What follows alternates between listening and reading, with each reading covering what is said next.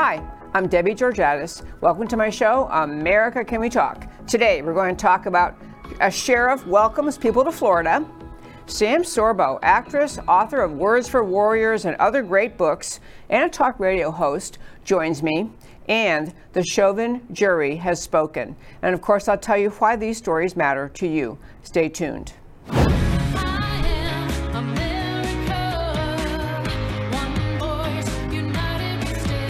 Debbie Georgatos, host of America Can We Talk, is an author, attorney, and political analyst whose mission is to inspire the American political conversation about preserving liberty in the best country on earth.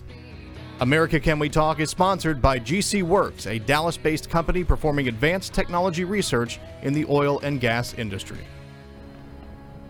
And hello again, and welcome to America Can We Talk and to today's First Five. I'm Debbie Georgatos.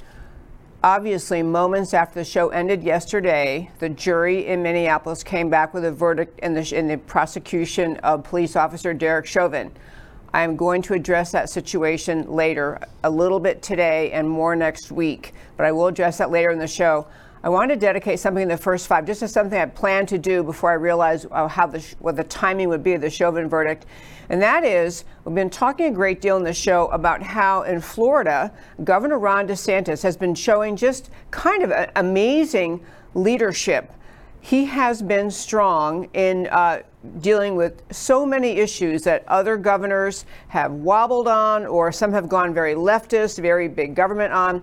He has really uh, been just a shining example of someone who stands up for the freedom of the individual, uh, protects law and order, protects the uh, safety of the people, but insists upon the idea that people in Florida and, frankly, in America are supposed to be guaranteed certain individual rights and protections. He's very quick to protect uh, those rights. One thing in particular he signed off on a couple of days ago was a new piece of legislation. It was anti riot legislation. And obviously, if you watch the news at all in the last year, we've seen riots throughout the major cities in America uh, arising out of the George Floyd incident in Minneapolis and many other incidents. But we have had riots, property destruction, uh, murder, uh, theft of all sorts of property belonging to uh, you know, private property, uh, homes destroyed, businesses destroyed. Uh, rioting has really been a, uh, has just been a huge problem in 2020 and into 2021.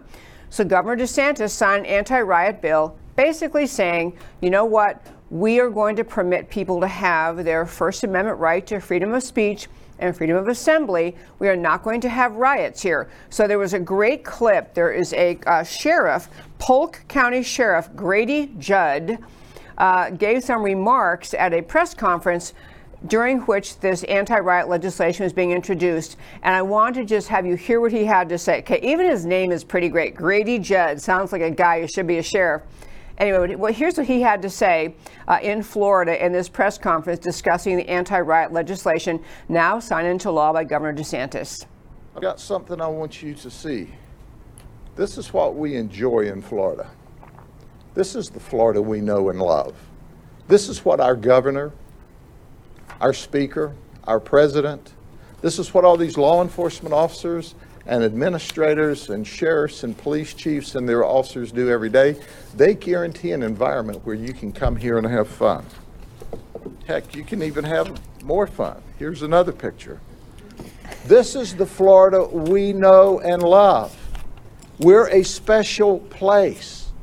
And there are millions and millions of people who like to come here. And quite frankly, we like to have them here. So we only want to share one thing as you move in hundreds a day. Welcome to Florida. But don't register to vote and vote the stupid way you did up north. You'll get what they got. There's a reason that this place is fun. There's a reason why we have a 49 year low crime rate. And the same people that don't think we should have an anti rioting bill or a rioting bill are the same ones that think we ought to let more people out of prison. And where they're doing that, as the governor and our speakers have alluded to, crime goes up. But it's not just crime that goes up, victimization goes up. The people in those states are hurt and killed and their livelihoods changed, and their children are changed. Okay, in addition to that, so that, those are comments he made. He also made the comment, which is really funny. I didn't get this, but he made the comment, you know, about people were saying about the bill. Well, how do we know if it's rioting? Maybe we're just have, we're, you think, you know, we think we're peaceably assembling. You call it rioting. He said we can tell the difference, and I'll guarantee you that you'll be able to tell the difference if you come here and riot. Similarly, in closing out today's first five, uh, Governor DeSantis had a great, uh, a short comment I want to share with you. In Florida, we take an unapologetic stand for the rule of law and public safety. We're holding those who incite violence in our communities accountable, supporting our law enforcement officers who risk their lives every day to keep us safe, and protecting Floridians from the chaos of mob violence. He also went on to say, we're also putting an end to the bullying and intimidation tactics of the radical left by criminalizing doxing and requiring restitution for damaging memorials and monuments by rioters. I'm telling you, Governor DeSantis is standing on a pedestal in the minds of millions of Americans because he's actually saying these are not radical things. These are not wildly uh, stern, overly uh, robust demands for law and order. This is sane America. This is actually the America most people want and most people expect to find. Even in blue states, most people do not want to live with the violence that all of us are watching. So this was a great uh, timing of this statement, great timing of this press conference. I'll wrap up the first five by saying this in America, we've had a very tough last year, year plus. The ending of the trial in Minneapolis yesterday is not going to be the ending of the trouble in America because the left isn't going to let it be the end of the trouble. I happen to think the conviction was probably appropriate. I'll get to this later. But what all of us can begin to learn about this is the left was not really about just justice. They're about using instances like that to create and foment tension in our country, division in our country. We'll talk more about that later, but most Americans want exactly what Governor DeSantis in the state of Florida are doing, which is basically affirming we in America simply want to have law and order and a safe community we want to have people with the freedom to speak up, to protest, to have assemblies, uh, have peaceable assemblies, and have their freedom of speech. But they're really tired of the rioting and violence. And every red state governor, and frankly, blue state governor, ought to take a page out of, of Governor DeSantis' decisions and do similar things in their state. American, the vast majority of Americans want their country back. And that, my very fine friends, is today's first five. I mentioned the star of the show. We have a really, really fun guest joining us. Uh, her name is Sam Sorbo. She's an actress. M- many of you, um, if you were tuned in last week, you may happen to recall we interviewed, I had the great pleasure interviewing her husband, Kevin Sorbo, last week. She's on with us this week, and she is a just a kind of a she, she's an amazing, amazing person in many ways. I'm going to show you. Um, she and her husband have written books together. She's written books. She's an actress. She is an author. Uh, she's a homeschooling mom. Uh, a, a, newer book they have, Kevin and Sam Sorbo, is called True Faith. There it is right there. Um, and her newest book, which we are going to be talking about, is Words for Warriors. is really, really clever. Words for Warriors subtitle being What It Means to Be an American Fight Back Against Crazy Socialists and the Toxic Liberal Left. But the book I want to start out that she wrote, uh, wrote, I want to start out talking about, I only have here on my iPad. It's called They're Your Kids A Personal Journey from Self Doubter to Homeschool Advocate. So, without further introduction, I'd like to greet you and welcome you to the show, Sam Sorbo. Well, thanks so much for having me. I can't believe my husband beat me here. I know it's so unfair, so unfair. He was actually very. We had a lot of fun talking too. He was really uh, very. I'm sure you are too. He's done a lot of interviews. Very relaxed. Very just happy to talk. So, I will tell you that. Um, I, I, love following you too. I think you have an amazing life. Uh, you've had uh, acting together, and um, and actually, and you live in Florida now, right?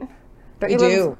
yeah, we do. And our our governor is bringing it. He's making a big move, and um, uh, he was just over at uh, uh, Mar-a-Lago with President Trump uh, doing a, an event, and there were a lot of photos about that. And yeah. Oh, a lot of photos about um, are we looking at the future? Yeah, speculation about the future of politics. Well, I mean, honestly, I'm in Texas, and for many years in Texas, of course, we always say we're the ones, we're the leaders of liberty, and we've kind of come in second place, at least as, as of this time, in contrast to Governor DeSantis. We haven't had the bravery with respect to the treatment of COVID, uh, regulations about COVID. It's a little tougher here, although we're still doing way better in Texas and, of course, many blue states. Well, there's so many things we could talk about. I want to start, though, because I think it's amazing. A person uh, of your life, adventures, all that you've done, that you are now a homeschool mom. And I want to understand, honestly, I, I will tell you, I grew up in New York and all East Coast school. I had no vision of homeschooling until we came to Texas.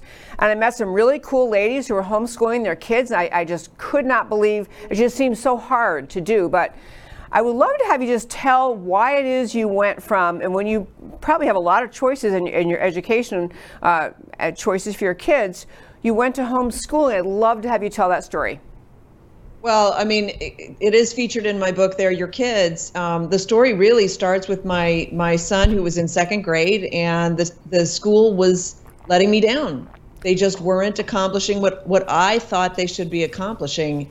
Uh, so I, I don't want to tell. I don't want to drag it out too long, but there were a couple of things that really got my just got my interest peaked to to try something else because they they kept failing. They failed uh, on several different counts. And so I just finally gave up on them. And I said to Kevin, honestly, I think if I fail at home schooling him, he'll still come out ahead.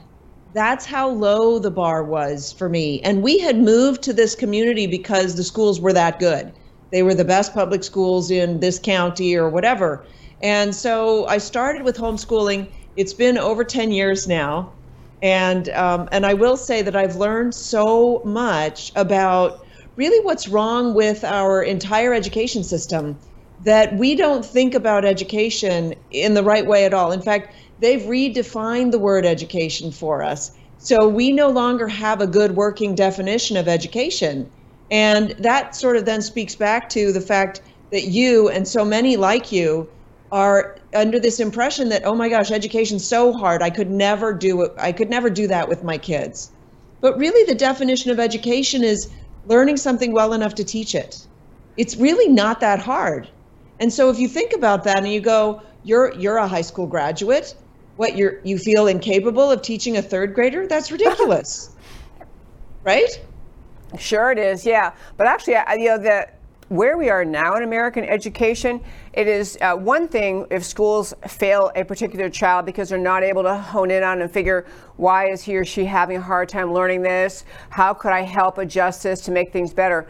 But we're really seeing the schools becoming indoctrination centers, and you've spoken eloquently about that many times, where the mindset of the school is not to inform your kids about facts and topics they should understand, like math and chemistry, but to really indoctrinate them. I'd lo- and, and I, I think it's an enormous problem in America. I'd love to have you talk about your, your sense of that. How, how problematic is it and how extreme is it in our public schools today that kids are kind of being indoctrinated toward Marxism?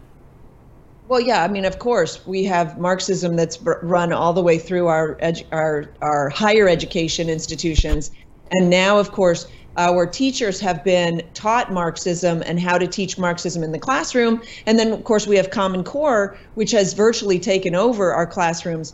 And forgive me, but if, if you think that you don't have Common Core in your school, you're mistaken because they all adopted Common Core. It cost a ton of money. All the textbooks were redone. Not all, okay? I'm, I'm speaking in generalities. So, in general, the, the textbooks embraced Common Core. And then when some school districts said, oh, we're going to opt out, we don't want Common Core, they took the sticker off the front. Okay. So there's a lot of there's a lot of very bad things. In fact, um, some friends of mine in Texas actually are organizing a thing called SICK, um, uh, Stop Indoctrinating Our Children K through 12, S-I-C-K.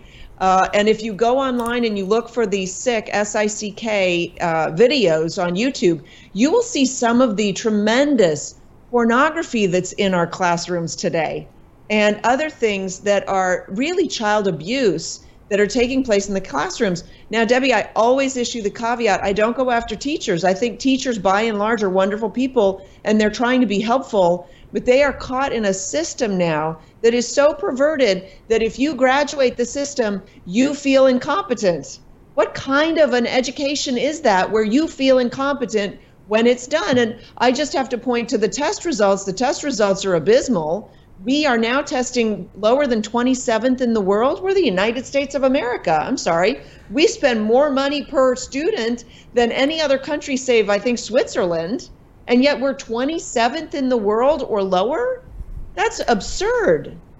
Uh, it is absurd, and you know what's related to that, and it's um, I won't go off on the Chauvin trial, but part of what has happened in our country, we've had some of the teachers' unions who are in part uh, a big part of the problem, and the kind of leftist indoctrination enter our school system. So we spend a lot of time talking about uh, America as though it's a bad country, America as though there's something inherently wrong no, I mean, of course, America is imperfect, as every country is, but inherently wrong with the foundational ideas of America, inherently wrong with the idea of freedom and free markets.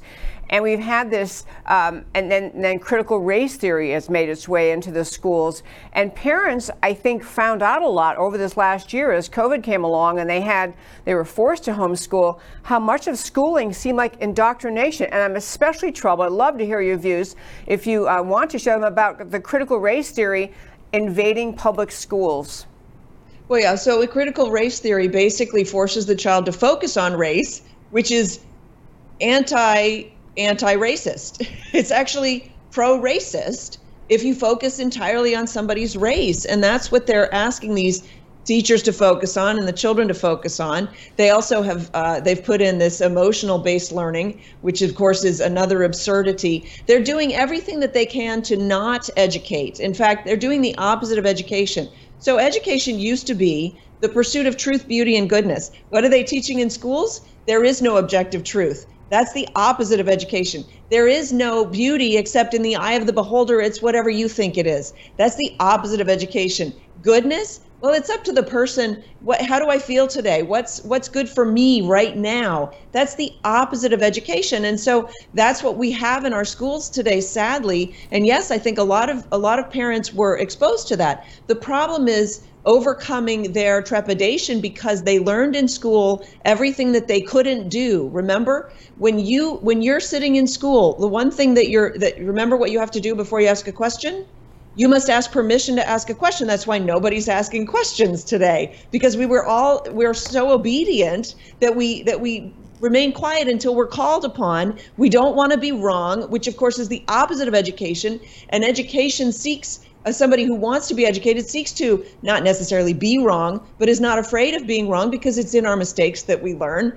and so so we've we've ingrained a whole bunch of this sort of anti-education nonsense inside of ourselves very difficult to break out of that of course that's my mission is to empower parents to home educate it's not nearly as hard as you think it is and it's so much more rewarding than you could ever dream uh, but it is an uphill climb for them but that's part part of why i did my book Words for Warriors is to now speak to the parents and have them understand that they co-opted our language. So it's not just the word education. For instance, the word fascism.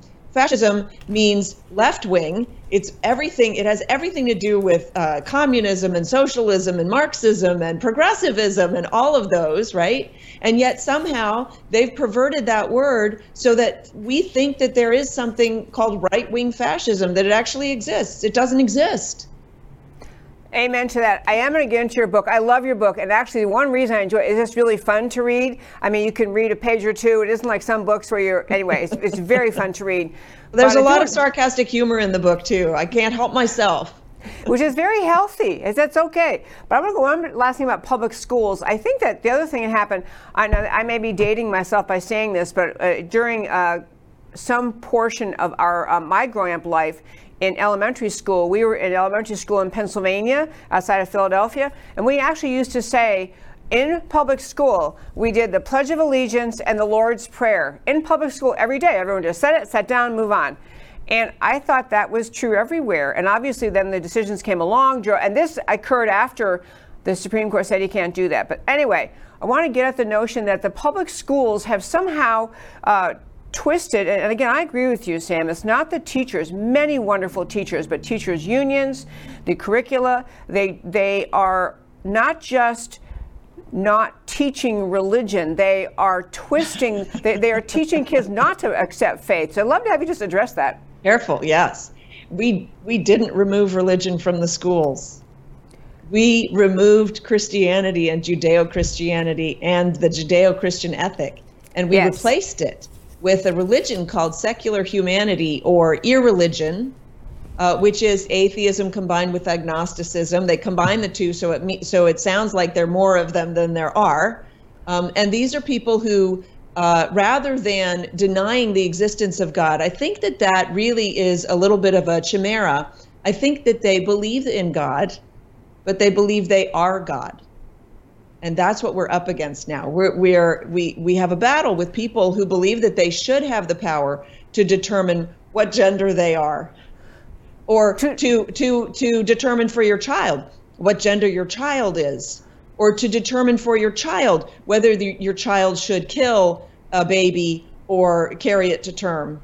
Uh, the and and this is this is the sort of the the um, the attitude that is now permeated, and we have to be very careful. And so you you we as parents we have young kids. We're thinking, well, the school that's how I grew up. That's just the way it's done and we bring our kids to school and we literally turn our children over to complete strangers.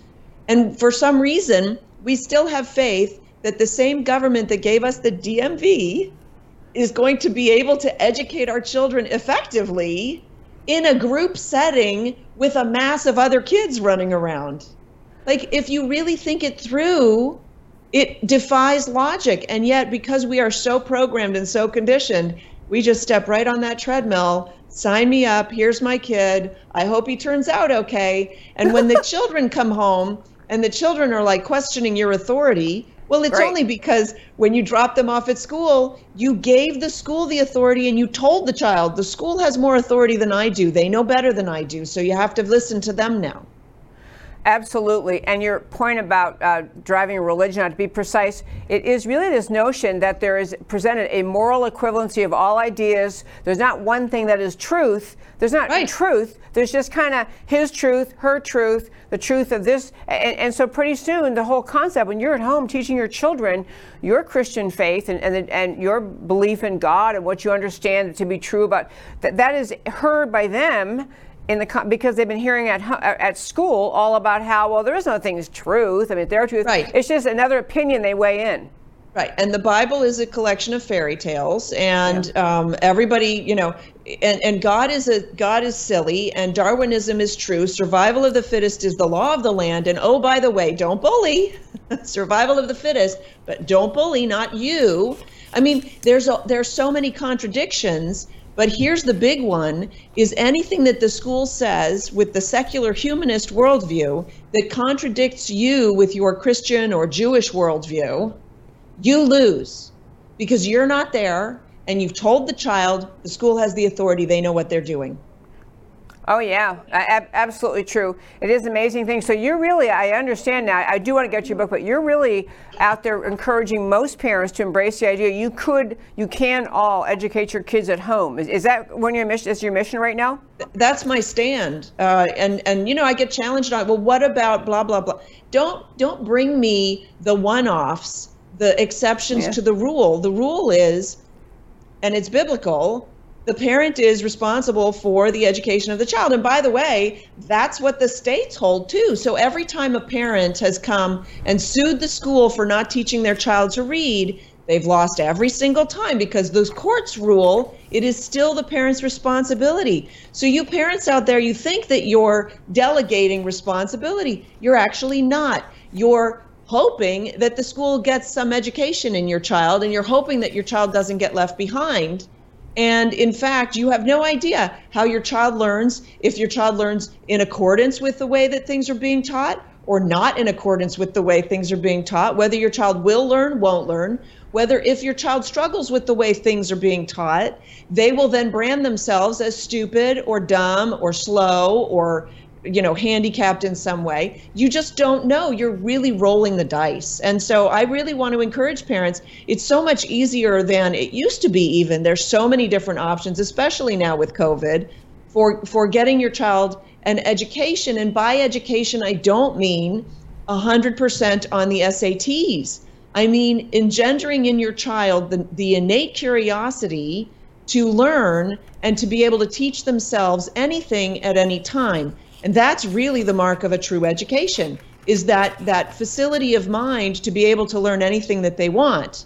Um, and so I'm that's what I'm that's what I'm trying to get across to parents these days because we really don't understand what education is. We think it's just memorizing a bunch of facts and regurgitating them on the test. And that's part of socialism and that's why we're in the mess that we're in today because we haven't learned what we haven't learned the unique uh, nature of this nation. We haven't learned what freedom really means. We haven't learned so much of the things that we ought to have been engaged in discussions of in school. Instead, we were focused on learning for the test. And God bless the teachers, they're just trying to keep their jobs and do what the what the system tells them is the best thing for the child but the best thing for the child is not necessarily just memorizing a bunch of facts and being able to regurgitate them on the test, because what does that teach the child? It teaches the child how not to think.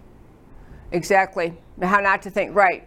Repeat back what you're told, and that critical reasoning, critical thinking skill is vital for kids to have. Okay, on to your book. I'll tell my happy listeners again. Um, this is called Words for Warriors: Fight Back Against Crazy Socialists. What it is, my very fine fr- uh, friends and listeners, it is just a uh, a book that starts the letter A, goes through the alphabet, and it defines terms. And so I'm in the C's because the one one example I wanted to hit on, which was so brilliant the way it was done, was the definition of the word crusades. And so crusades. Uh, you know, I didn't know this literally, and I'm pretty well educated and I read a lot. And I did not know until relatively recently in my life, I mean, literally like the last 10 years, the truth about the Crusades.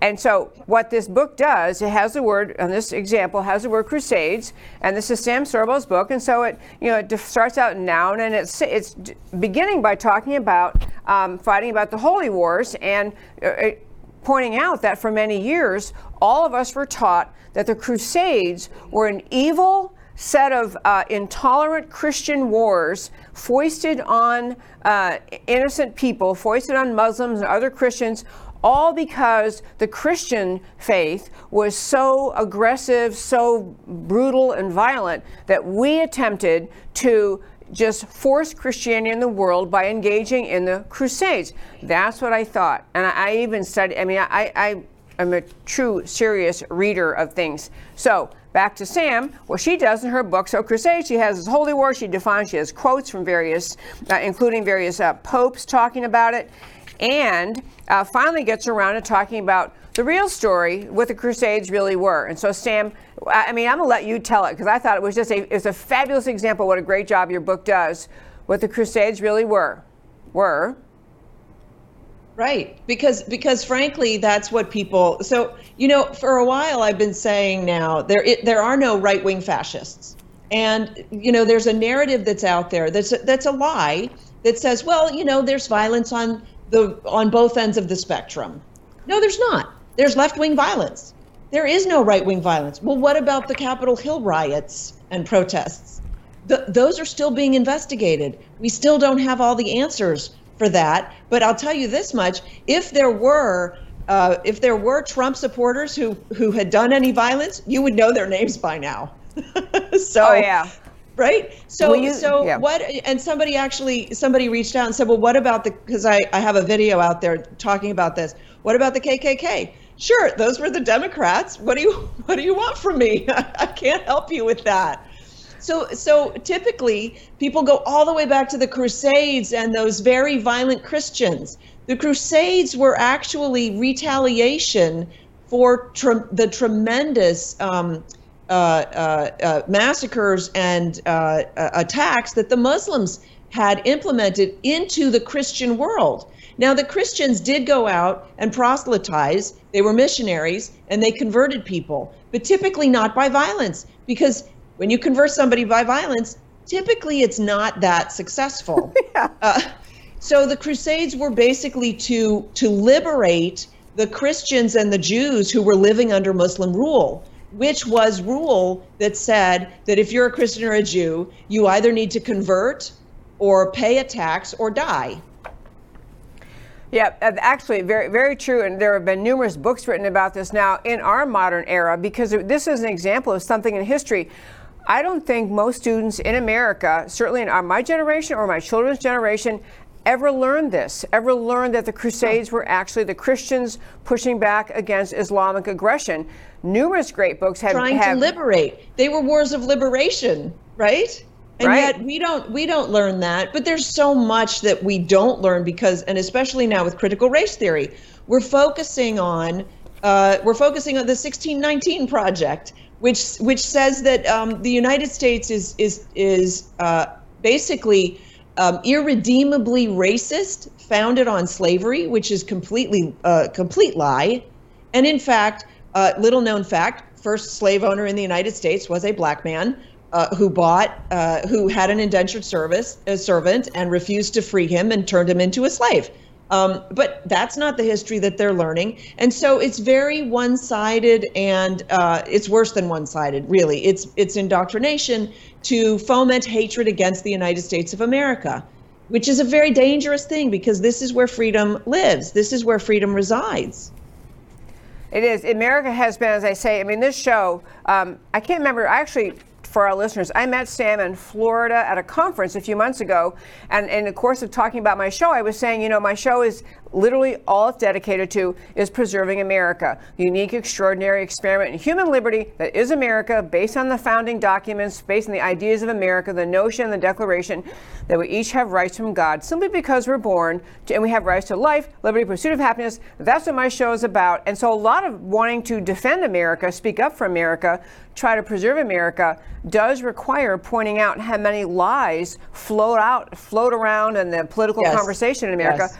About America. And this Let's idea. Talk- Go ahead. I just want to I just want to touch briefly on that because I was talking about this idea that it's irredeemably racist, right? And even uh, Hillary Clinton, when she called half of Trump supporters deplorable, the next word that she used was irredeemable. And one thing yep. that you have to understand is the left, because the left doesn't worship God the, the Father, they worship themselves, they decide if forgiveness is part of their, their game, and it isn't.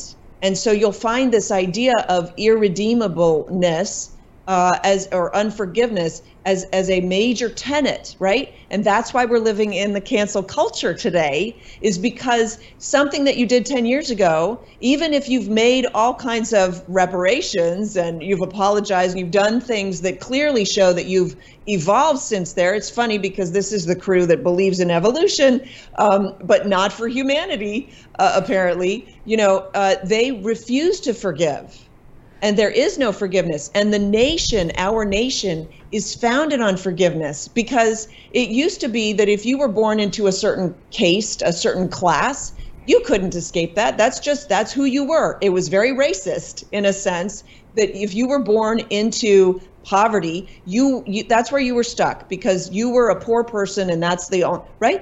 The, we have the opposite story. There's forgiveness for everything and you can rise above your status you can rise above your standard uh, that you were born into and that's the beauty of america. But instead we've got the left telling us no no america is is is terribly hideous there's no redemption for it there's no way to resolve it and we're stuck. Well wh- wh- where are we going to go? What are we going to do? You know these these people who are teaching this i just have to ask them where is it better find me another yes. nation and if they say if they one more time tell me Scand- some scandinavian nation oh really another nation that's 98% white that's where yeah. it's better check yourself very good point. Very good point. You know, Sam, we could talk about your your other books, your films. There are so many more things I'd love to talk with you about, but I know we're past the time we committed to, and I'm so grateful you could be with us. I do want to urge our listeners: this is a great book to actually buy for your friends who aren't oh, super yes. political and, and who can just read it without it. As I say, you can read a few pages at a time. You don't get lost in the plot. Or I mean, you. I mean, it's a. It's just. It's alphabetical, and the explanations are straightforward, kind of telling you what the left and um, kind of the media tries to define yeah. terms to mean, and what they really are. What they really are. It's just a really, really uh, thoughtful. But you know what? It's it's fun. It's I, you know I yeah. wrote it with a tongue in cheek. Um, it's serious, but it's also fun because I one of the terms in the book is happy warrior, and I believe that we ought to be happy warriors. We're fighting for truth, And so I want to share the truth with people. There are a lot of lies out there right now, and we all know it, right? And we're afraid to talk about the lies that are out there. But I've got a lot of the truth in this book. And so this will help you sort of formulate your arguments and um, and it'll and by the way it did hit number one on amazon. Shh, don't tell them. They ha- i guess they don't know yet because they haven't taken it off. But if you don't want to go on amazon you can go to samsorbo.com and i'll send you a copy. You can buy it there that is great to That was my very last question is I know a lot of my listeners don't want to play with Amazon anymore, and I do understand and appreciate that. So samsorbo.com, you can get this book. Actually, all of your books are so thoughtful. So this one, I, I actually I think have more at home, but this is ones I could find. True Faith with you and your husband. Uh, it's called True Faith, Embracing Adversity to Live in God's Light. And I think you all have isn't there a movie coming out this fall or fairly soon that you and you, did you work with your husband on? Is I did. Right? So I we, we produced it together and it's a comedy and I'm very excited to be able to bring it out. It got it got stuck in COVID jail. It's called Miracle in East Texas. Yeah. You you can go to sorbofamilyfilmstudios.com, sorbofamilyfilmstudios.com if you want any information on that film and uh, yeah, there's lots more to come. Okay, I just, first of all, you are so much fun to talk to. Thank you so very much for taking time and joining me today. And thank you for just all you do. You make, you give the world things to watch and listen to and read and think about. So thank you for all you do and thank you so much for joining me. Thank you. Okay, my very fine friend, you should get all these books. They're, they're really fun. I want to hit, so I, I, told you in the show today, before I get to my last topic, I want to spend a moment talking about membership on the show. And the reason I want to do that is this. Um, if you haven't listened before, I will quickly tell you that my show is Monday through Thursday at 3 p.m. Central Time. It's always live. We've started now Thursday only, one day a week, Thursday only. It is a show for members only. And the reason is, uh, there's several reasons we did it. One is that the, um, you know, this kind of show is, uh, it, we have poured our families, you know, we spent our children's inheritance, we poured our family's resources into this show uh, because, and it's entirely about, as you just heard me telling Sam Sorbo, entirely about saving America. That's what my show is about. It's about speaking up to, to defend the extraordinary, unique greatness of America to try to, to fight to preserve it. And so we have put a lot into it. I want to keep doing this show for a very, very long time, but it is expensive. And so we, and we have not had, we have had a very generous sponsor. We've not had advertisers. And I hit on this idea of having a membership uh, because it was something that we could do for. Um, for everyone who wants to be involved one day a week. And the basic thing is on the Thursday show, the only way to watch the show, I'll tell you what's unique about the Thursday show. The only way to watch it is on our website, americacanwetalk.org. You go to that website into the members section, you can watch the show live. So Thursday is not out there on YouTube or Facebook or all the other places it goes out. It's just on our website and it involves more of an American political conversation, a family conversation. It's a Q&A back and forth. We have a small in-studio audience people come to the studio, we have a guest there, and we do the show live, and people can send in email questions ahead of time. They can ask questions in the studio. We literally pass the microphone around asking questions. And the whole point is to have more of a conversation, to feel like we are listening to each other and talking about the issues uh, that face America. So that's what the membership thing is about. I made some slides and sent them to Matt because I get questions. I thought this might be an easy way for you to get a hold of the information. So, on the how to join America Can We Talk and why. And so, I want to tell you to start with that we, um, you can see what I put up on the slide, but a membership plan is simple, it's inexpensive, patriotic, and fun. Um, and as you can see as you're looking at it, um, we to join, you just go to that link. It's my website, AmericaCanWeTalk.org, and at um, at that uh, website, you click on members, very top, and right across the home page on the top in the tabs, hit members, and, and then uh, open, pops open. You can hit join now. Um, um, sorry, let me try and do this one thing. Okay, and so follow the instructions. Choose either $5 a month or $50 a year membership plan and then you all you do you choose that you pay the credit card $5 a month or 50 a year. Choose your username your email and a password and please try to hold on to your password. So here again is what the membership does. Um, and um, so you have you gives you um, live access online or in person. If you're a member and you live in the Dallas area, you can email me and ask to be in the studio audience. You can't just show up, but you can be in the studio audience. Email me if you'd like to do that at, at americacanwetalk at gmail.com. Um, um, and then you have um, the uh, sorry, I'm, I'm answering something else. Okay, giving you live access online in person, weekly members only shows every Thursday online at America Can We Talk is the only way to watch the Thursday shows. Um, offers you the opportunity to be part of the Q&A, the question and answer with me um, or our Stellar Show guests on Thursdays. And I'll tell you our guests so far have been Todd Bensman, fabulous um, source at the, um, uh, who is working at the border, a huge expert on the border and the way that the uh, criminal cartels are, are taking advantage of our weak border. So we had Todd Bensman, had Allen West the next week, Lieutenant Colonel Allen West. You probably all know him. People got lots of chance to ask him questions. Rafael Cruz, the dad of Ted Cruz, and also in his own right, an enormously successful, popular conservative speaker. Uh, tomorrow on this show, we're going to have a gentleman named on the Thursday show named Aaron Reitz, R-E-I-T-Z. He is someone. He works in the Texas Attorney General's office, and he wrote an, an op-ed at Newsweek that went viral. That was basically um, talking about how the Biden team the Biden team and their changes to our American military policy have resulted in uh, not just being unnecessary and wasteful of, of, military resources, but actually dangerous, weakening America's military. That's the, the guest tomorrow. You have plenty of time to join right now before tomorrow and tune into tomorrow's show. Um, but the reason I do this allows access to members only Thursday and, and the members section of our website. You can watch all the past shows there. It defrays the expenses of keeping the show on air, allows us to be commercial and sponsor free, helps protect conservative voices and views from the growing censorship in America. And I want to just leave it up there, Matt, for a second before I get to the next page. Um, I just want to tell you what, one a great quote. Scott Adams uh, whose name you likely know, he puts a point out I want to share with you. It won't be long before consumers of ad based news media are seen as mental slaves to ridiculous narratives, while the consumers of subscription based news are the only free thinkers remaining to preserve our system.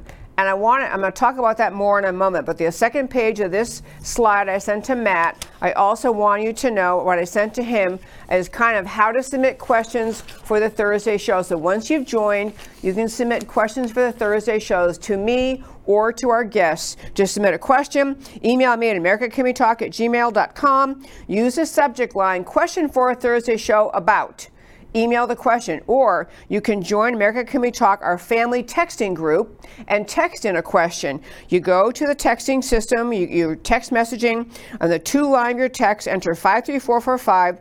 In the body of the text, type America. That's all you do. Don't put a period, no punctuation, just type the word America and hit send. That joins you into our family texting group. Then, after you receive our welcome to the family reply, you can then text a question. Again, you use you text the question to 53445 and the body of the text type as the first word America. Again, no punctuation, no comma. So it should look just like this. So your question would look like this America, do you think we should finish a border wall? That's the way you can send in a question. You can send those questions ahead of time. You can send them during the show. Matt the Wonderful is sitting there with our texting thing up, watching for questions to come in. That's how you can submit questions. And I want to make one other point then about uh, why I think all this is so important to do, why to join. We had a, an um, business in Oklahoma contact us and say, you know, we want to sponsor your show. We love your show. We had a whole deal worked out. And then we came to a week where I had a show about COVID. And on this show about COVID, I used the numbers coming from the CDC.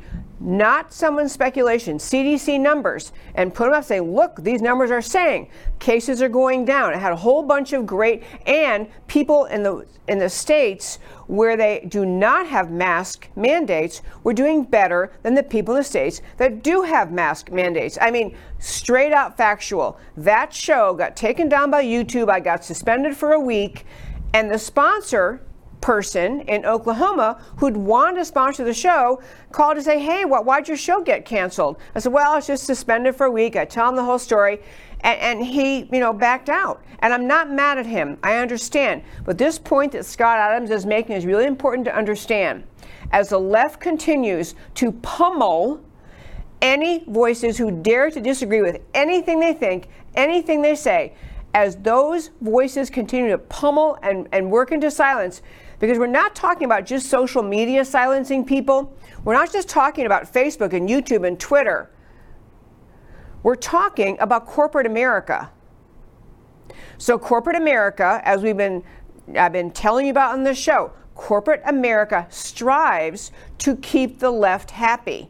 Leftists pressure corporate America, so now you have American Airlines and Delta Airlines complaining about a perfectly legitimate, completely non racist election integrity law in Georgia. You have businesses, I mean, you had those 100 businesses we talked, I talked to you about, all on a call on a call put together by some Yale professor to talk about how to punish Georgia for passing a completely reasonable election integrity law and how to punish the people who support that. And I'm telling you, people, we're getting to the place in this country that the way you get intelligent, conservative viewpoints is to, is to subscribe to the shows you like. I bring you truth about America every day. I happily admit if I make a mistake, I will correct my mistakes. But I bring you Truth About America from the perspective of someone who wants to hold on to America, who does not want to surrender America, which is what the left is actually asking America to do to surrender the very idea, the very foundational premises and promises of freedom of America. That's where the left is headed. If you like this show and you appreciate the show, you learn from the show, please consider becoming a member. $50 a year is gets you all the shows every Thursday all year long or $5 a month. The shows are rich and fun and they're a conversation. You can be part of it. Okay, I'm done with my membership pitch. One last thing I'm just going to say because this is a big day. I think that most talk shows ended up focusing entirely uh, on the Chauvin case and the Chauvin jury. As you know, yesterday, if you're listening, I kept trying to drag it out, see if I could get uh, the show to announce the verdict. And right after we clo- the show ended yesterday, the verdict came down. And I just want to say a couple things about it today, and I'll go back to it, I'm sure, many times, including next week. But the Chauvin jury, this is again, police officer Derek Chauvin uh, was found guilty of uh, the, all three crimes which he was charged. He was found guilty of second degree murder, third degree murder, and second degree manslaughter. So he's now he's in actually he's in a, um, a high security prison. I think he's in solitary, but in any case, he's off uh, toward, uh, in prison. And the only things I want to hit on today, and I will expand on many of these points later, but I want to just make a couple of observations.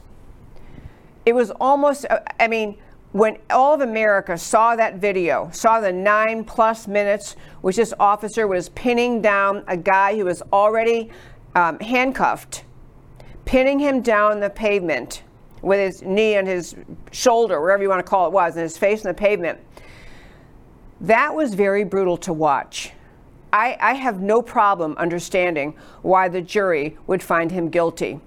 That conduct seems, you know, just just reprehensible and excusable, and and so I understand completely why the jury would convict him. I have no problem with that outcome. I do have a problem with the effort of the American left in the form of the media, the uh, politicians outside the courthouse, the Black Lives Matter protests, inter- essentially interfering with that trial, essentially sending in the message this guy better get convicted or all hell is going to break loose. This isn't how we do justice in America. We don't do justice like that. That's my first point. We don't do justice by force. Now, some people, like Maxine Waters and others who backed what she was doing, would say, well, they had to be there. It's the only way to get justice in America. The only way, otherwise, there'd never be justice. I don't buy that, but I think they would excuse their behavior by saying that. But I want to hit a couple other really important points. Just because Officer Chauvin was white, and the person who uh, the uh, person being arrested and who eventually lost his life, George Floyd, was black, does not mean that the incident itself was racist. It does not mean that America is a country filled with systemic racism. There was no evidence of racism in that entire trial. There was no evidence that the motive for this officer, who clearly exceeded appropriate behavior, but did so because of race. There was no, I mean, it was just a, an assumption, a presumption, but just there was no evidence of race. And what I want to get want to get at is the left uses incidents like this to foment the division they already wanted to happen in America. The left uses incidents like this the politicians on the left, the media on the left, the communist Marxist funded Black Lives Matter and Antifa groups, they use incidents like this to push the agenda they already wanted. They want America divided. They want to end America the free, America the, the founded on the founding ideas of America. They are exploiting this incident to get to the political end they already wanted. And so you hear President Biden and Vice President uh, Kamala Harris saying last night and again today basically things like, well, we have a systemic racism in the problem in this country. We have a systemic racism problem that just must be cured. And now we're going to dive in. And the entire systemic racism agenda, the entire critical race theory agenda, is a fantasy. It is a farce. It is a concocted mission of the left that is designed to create division and hatred and designed to tear apart the very fabric of America. That's why they fall back on those things because they were already on that agenda. They already wanted to use those arguments of critical race theory and systemic racism and all of that to destroy America as founded. That's what their agenda already was. It is grotesquely unfair for Americans to paint with a broad brush every police officer in this country as racist just because a tiny, minute portion of officers may be racist. It is grotesquely unfair to paint with a broad brush every police officer in America as tending toward, trending toward uh, brutality, being, being out of control, being too violent. The vast majority of police officers in this country work in a noble, hardworking, and brave profession every day to keep Americans safe. The fact that Officer Derek Chauvin was convicted, I have no problem with his conviction. The fact that he was convicted does not in any way change the fact that the vast majority of officers in this country work every day to do the right thing and save lives every day and keep communities safe every day. The left is trying to draw in all of America, trying to take a response, make a response to the Chauvin trial and the George Floyd death to make the argument all policemen are bad, all policemen are racist. America is an inherently racist society. We've got to go back to the 1619 Project. We have to go back to painting all of America as racist. And you have to understand when the left is saying uh, this critical race theory argument and this whole uh, white privilege argument and the critical race theory argument, they're calling their fellow Americans with a broad brush, their fellow Americans who happen to have white skin, they're calling them all racist. You have to understand that is the agenda. We can and we should learn great lessons out of this incident in Minneapolis. The police department did stop using that particular hold that Officer Chauvin was using on George Floyd, except when there's no other choices left and officer's life is being threatened, or some, some extreme standard like that. we may want to make, but you know, I, I want to you look at the things that gave rise to this incident. How about the fact that George Floyd had three times the amount that we lethal of fentanyl in his system? Where is the outrage about the, that situation that got him to that point that he was so high on fentanyl, that he was agitated because he was high on fentanyl, that he was afraid of being arrested because he knew he had fentanyl and he didn't want to be arrested. He'd already had eight criminal convictions, I think, been to prison seven times. He didn't want to have that happen again. Where is the outrage at the fentanyl distributors, at the fentanyl manufacturers, at the people at the southern border who are allowing fentanyl to pour over our border because they won't enforce it? This is, we can draw a lot of good lessons. Like we, we should do a really, really good job at preventing drugs in our society, preventing fentanyl from coming across the border, preventing its sale, stopping its manufacture. We can lo- learn lots of good lessons, lots of good lessons. But the lessons the left are trying to teach you and teach America are all officers bad, all white Americans racist, America itself is a racist country. We live under a system of systemic racism and deeply horrible, horrible repression of all people of color, and those things are lies. And the left uses their lies, those lies, for the agenda they already had in mind. It's up to the American people whether we let them, let them draw the lessons they're trying to draw from this incident and use those as an excuse for the policies they already wanted, or whether we stand up and say corrections can be made, some officers need retraining, or need to be fired, or maybe need to be prosecuted. But the police are an overwhelmingly good force in this country. The country is an overwhelmingly good country. The vast majority of citizens do not deserve the labeling the left is putting on them. It's up to us, the Americans who understand and can see what the left is doing, to fight against the way they want to use this case in their furtherance of their mission to destroy America.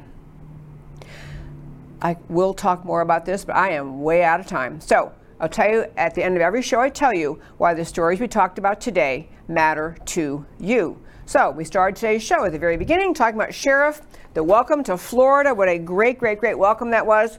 Governor DeSantis stands for freedom, um, are drawing Americans to move to Florida, blasting big tech censorship and privacy intrusions defying unnecessary and unjustified COVID lockdowns, denouncing vaccine passports, signing strong anti rioting legislation.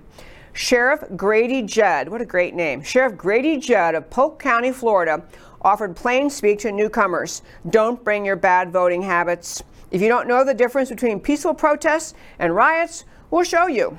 And Florida will have law and order. If you don't like it, don't move here. No wonder Americans are moving to Florida in droves. DeSantis should inspire red state governors to lead with courage. And the Chauvin jury has spoken. Officer Derek Chauvin found guilty of manslaughter and second and third degree murder. An understandable verdict. Nine minutes, nearly impossible to explain or excuse. Political and media pressure on the judge and the jury was inexcusable may overturn the verdict, but I don't think so. There was no evidence of racism as a factor in Floyd's death, just very bad police behavior. The left's obsession with propping up systemic racism is obscuring real problems. George Floyd had three times the lethal dose of fentanyl in his system. One reason he was struggling to breathe and was agitated? Where's the outcry at fentanyl makers, dealers, and traffickers? Some police may need retraining or removal. and even prosecution, but most are brave and good. Systemic racism did not kill George Floyd, but leftists use incidents like this to push their pre existing agenda to divide America racially, to keep Americans angry and agitated, and to justify their disdain for America and their agenda to fundamentally transform America. Don't abandon the police or America because of any incident. And that, my very fine friends, is America Can We Talk for today. Thank you so very much for tuning in to America Can We Talk every Monday through Thursday at 3 p.m. Central Time, where I always talk truth about America because America matters. And I'll talk to you next time.